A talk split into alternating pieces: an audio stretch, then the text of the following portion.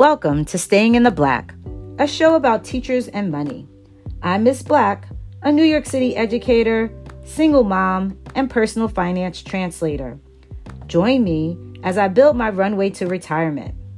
Each week, we'll share actionable steps, resources, and inspiration that educators can use to maximize their benefits and improve their personal finances. Staying in the black means having more assets than liabilities and being able to pay off your debt without any problems. Stop living paycheck to paycheck and build a joyful life. Thank you for joining me.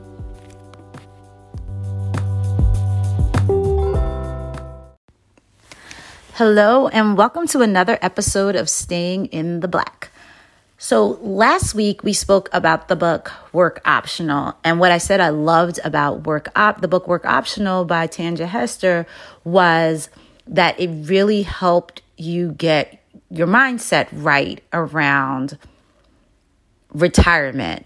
You know, I read the reviews on Amazon. I thoroughly enjoyed the book. I read the reviews on Amazon, and a lot of the people who gave one or two star uh, reviews were just talking about, like, it didn't give the technical part. But I thought the beauty of the book was really how it made you ask the questions um, and consider the things that you mentally needed to do to prepare for retirement.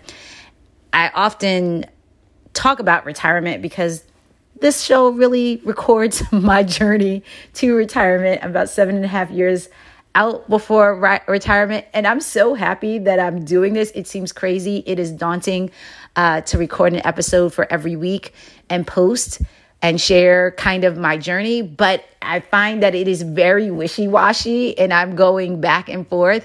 And I'm happy that I'm going through it now and I'm sharing it with you, because you may find yourself going through some of these things and want to know, like, oh, I am normal to do this.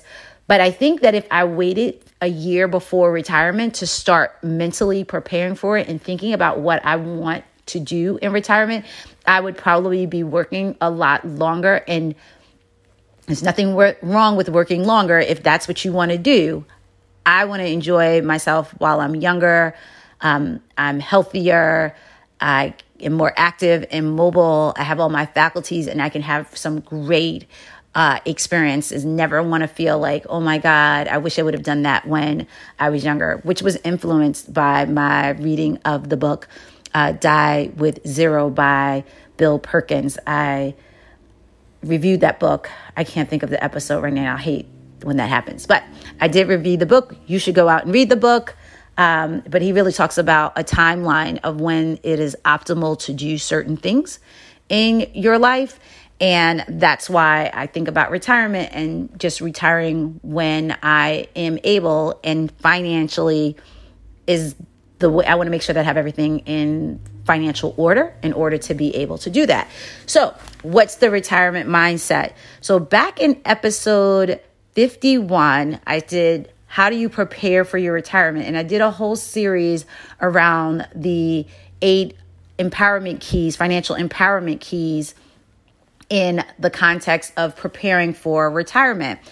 Reading Work Optional made me think, like, it confirmed a lot of things that I already knew, but really brought to light, like, how important the mindset is. Because often when I tell people in my life that I want to retire at fifty-five, they're like, huh? Why? Why would you do that so young? What are you going to do at that age? And really, then I start doubting, like, are you crazy to want to do this? What's so important? You know, I read about the FIRE movement, and initially when I read about it, I was like, oh, I'm too old to do that, or I'm too late to jump into that, you know, that movement. Um, you know, I'm a single mom. I, you know, I have college tuition to pay for. I have a mortgage to pay for.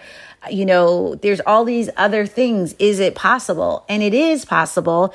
And how I know it's possible is, you know, I read it. I see people who have done it. I see people, more importantly, I see people who look like me who have done it, whether they're teachers, um, you know, kids, you kids, people who make, you know, who earn a high income, people who don't necessarily earn that high of an income, but because they live off of less, they're able to just jump out of the work market and, you know, live the life that they want to live and what they find valuable. And that's also what living through a pandemic um, has impacted my desire or my goal of being able to retire at fifty-five. You know, I got COVID. I think we closed schools on March thirteenth, and I tested positive on March eighteenth before vaccines were even an option. And I was like one of those initial, like, I don't know, I wouldn't necessarily qualify myself as a long hauler, but a longer since I was sick for a solid like four and a half weeks. And so mentally, it was just a lot. And the idea, it just reinforced that I want to spend time and do the things that are most meaningful to me, because you don't know how much time you have left. So in preparing for your mindset, if you listen to episode fifty-one, and I'm going to go over some of these things to, to help you think about what is important and how to mentally pre- prepare yourself for retirement, you're thinking about the PERMA um, framework. And so the PERMA theory of well-being speaks about their five building blocks to enable flourishing. The P stands for positive emotion. The E stands for engagement. The R stands for relationships. The M stands for meaning. And the A stands for accomplishment. And so there are different techniques that you can utilize to uh, increase each of these areas, but it is a, a guideline for thinking about, you know, how do I ensure that I am flourishing? Uh, it was devised by Doctor Seligman, and it's called the PERMA theory. So, you know, you don't have the same, or you're not high in all of all the areas, but positive emotions just means you are just more of a glass half full sort of person. You have, you know, you feel good, you're happy, not all the time, but you're just in a good place emotionally, which allows you to, you know, engage from a positive space. And then engagement is where you engage in an experiment, I mean, an experiment, in an experience in which you deploy your skills, your strengths, and attention for a challenging task. As educators, we know what engagement is, right? We want these kids to be really excited about the learning and curious about the experience. And that's challenging as an adult. You know, you're entering a different phase of your life in retirement. Like, what are you, what's going to engage you? Is it learning a new language? Is it traveling? Is it switching careers, right? Or is it taking your the skills that you have honed and utilized for the past twenty or thirty years and utilizing them in a different way?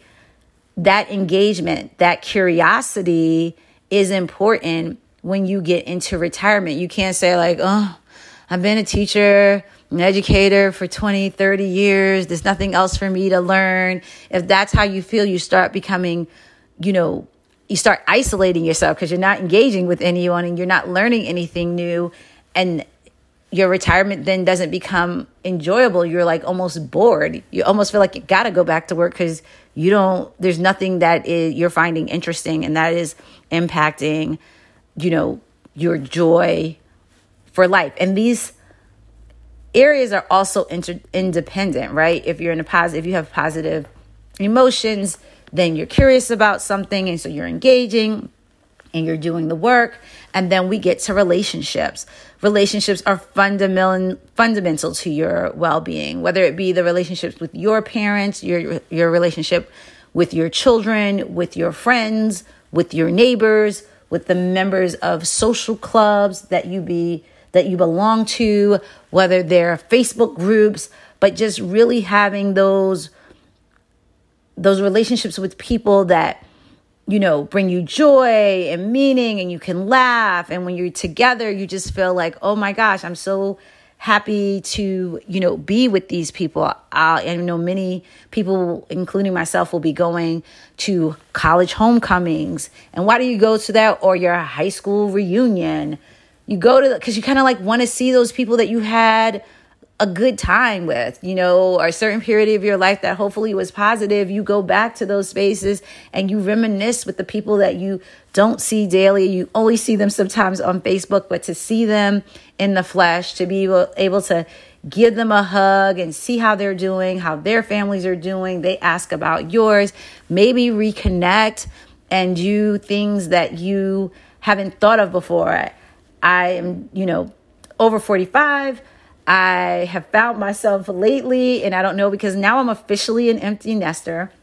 I don't have to come home and cook for someone or make sure that they've cleaned their room or done their homework or cleaned the bathroom. It's like I'm doing all this stuff for myself. So now it's a different relationship that I have in my parenting. So now I have times to hang out with my friends and go see, like, I just, we just purchased tickets to go see a play and I'm excited. I put that on my calendar. Then, you know, I have my sorority sisters and we're all going to meet at homecoming. And, you know, I have other girls that we go on girls trip every year. Another girlfriend is turning fifty. And so we're going to celebrate her birthday in a, in a different country. Those are all relationships. Those are things that I look forward to, and they've changed over the years. I, in my twenties and my thirties, it was all about work and being a mom of a young child. And most of my relationships revolved around parents of children who were my son's age. So relationships evolve. They, you know, they have different, they may, you know, mean one thing in one period of life and something else in another period of your life. So those things and those connections can give you purpose and meaning in your life. And so they are important. And like I said, when reviewing Work Optional, you want relation, you want diverse relationships. You want people maybe that are older than you, that are younger than you, that you know, you know, outside of work, in addition to work, people that you may, you know, I have people that I crochet with, people that I travel with, people that I go see plays with. Some of them overlap, some of them don't. But those relationships are important, and also being open to fostering new relationships. Now you're retired and all your friends are working. So now you need to find the crew that is not working and that you can go to lunch or to coffee with. So those relationships are key. And then meaning is the M is meaning. You need to feel like you belong to something, right? So it's kind of like, is it your church, your synagogue, your mosque, your temple, whatever it is? It may be, you know, religious, it may be your family, it may be a professional organization. You may want to get active in politics or civic organizations. You may want to volunteer somewhere, whether it's in your community. You might social causes such as, you know, saving, um, being green, or, you know, rescuing animals. There are a lot of things that, you know, bring meaning and purpose to your life. It may be being a grandparent. There's just a lot of things that make meaning in your life, and you need to acknowledge them and engaging them as much as possible. And then accomplishment, right? You may say, I would always say, like, I don't necessarily think I am a competitive person, but I do like to accomplish things, right? And what are some of those accomplishments?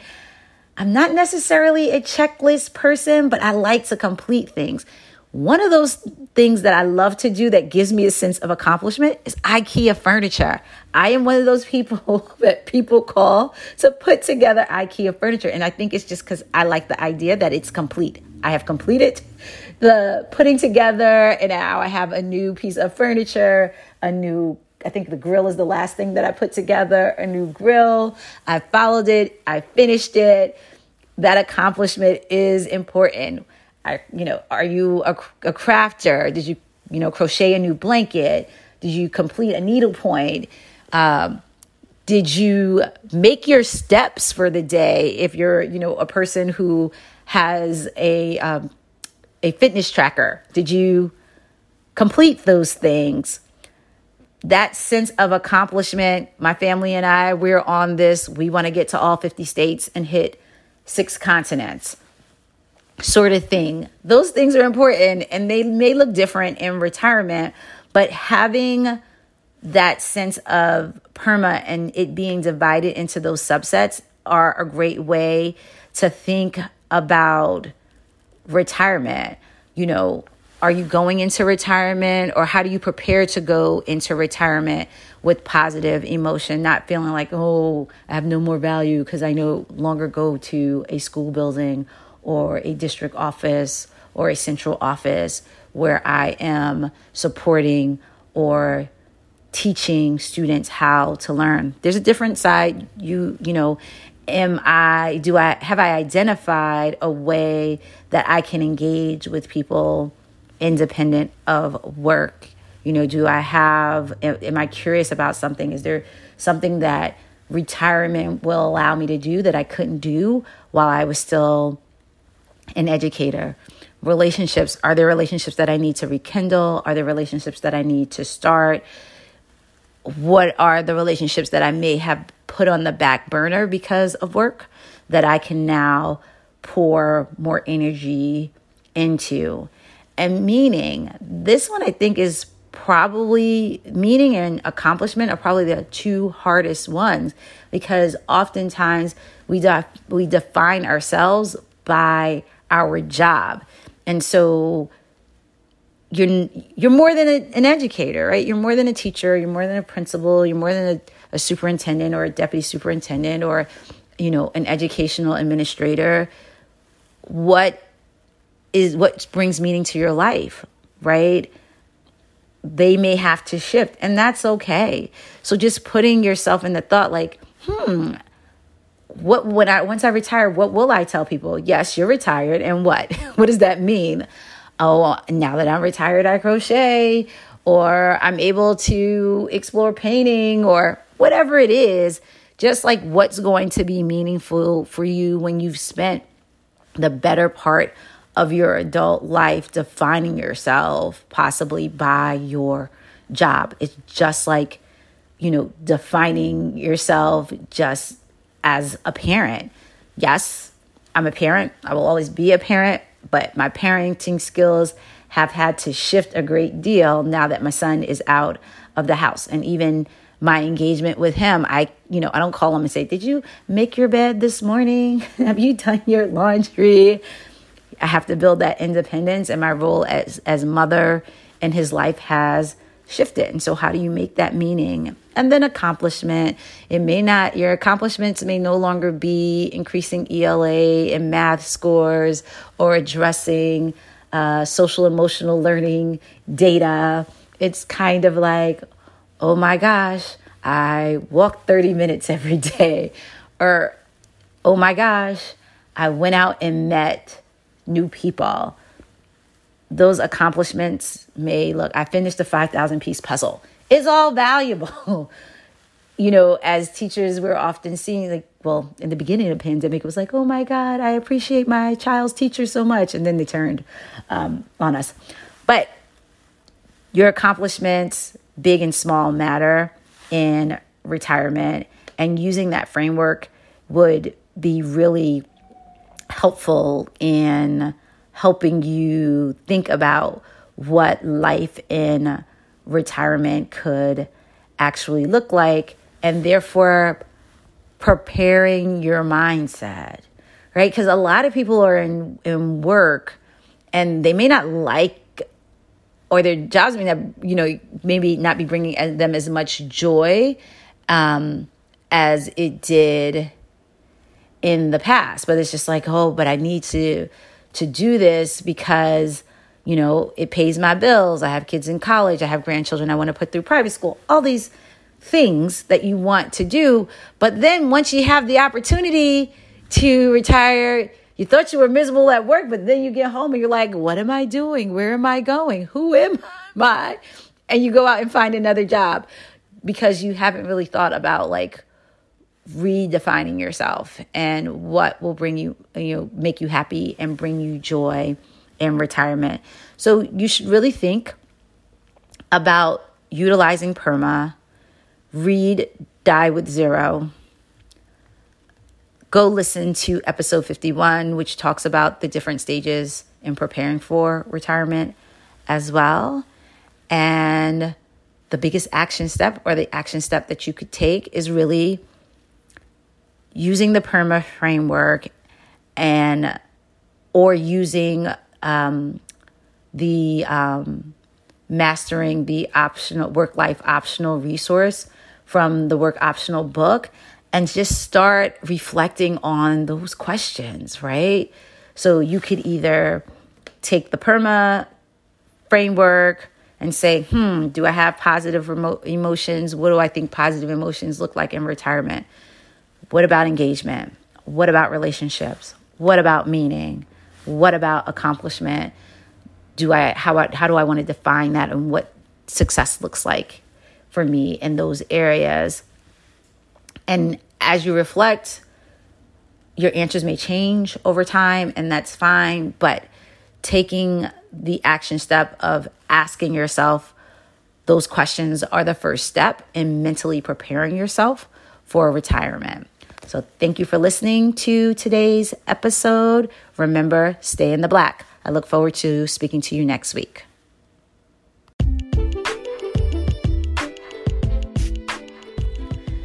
Thank you for joining us this week at Staying in the Black. Subscribe to make sure you never miss a show, and visit our website at staying in the b l k dot com. You can also follow us on Instagram and Twitter at staying in the b l k. If you like the show, please tell a friend and leave a review in iTunes so that we can continue to bring you amazing episodes. Thank you for listening. See you next week, Gwen.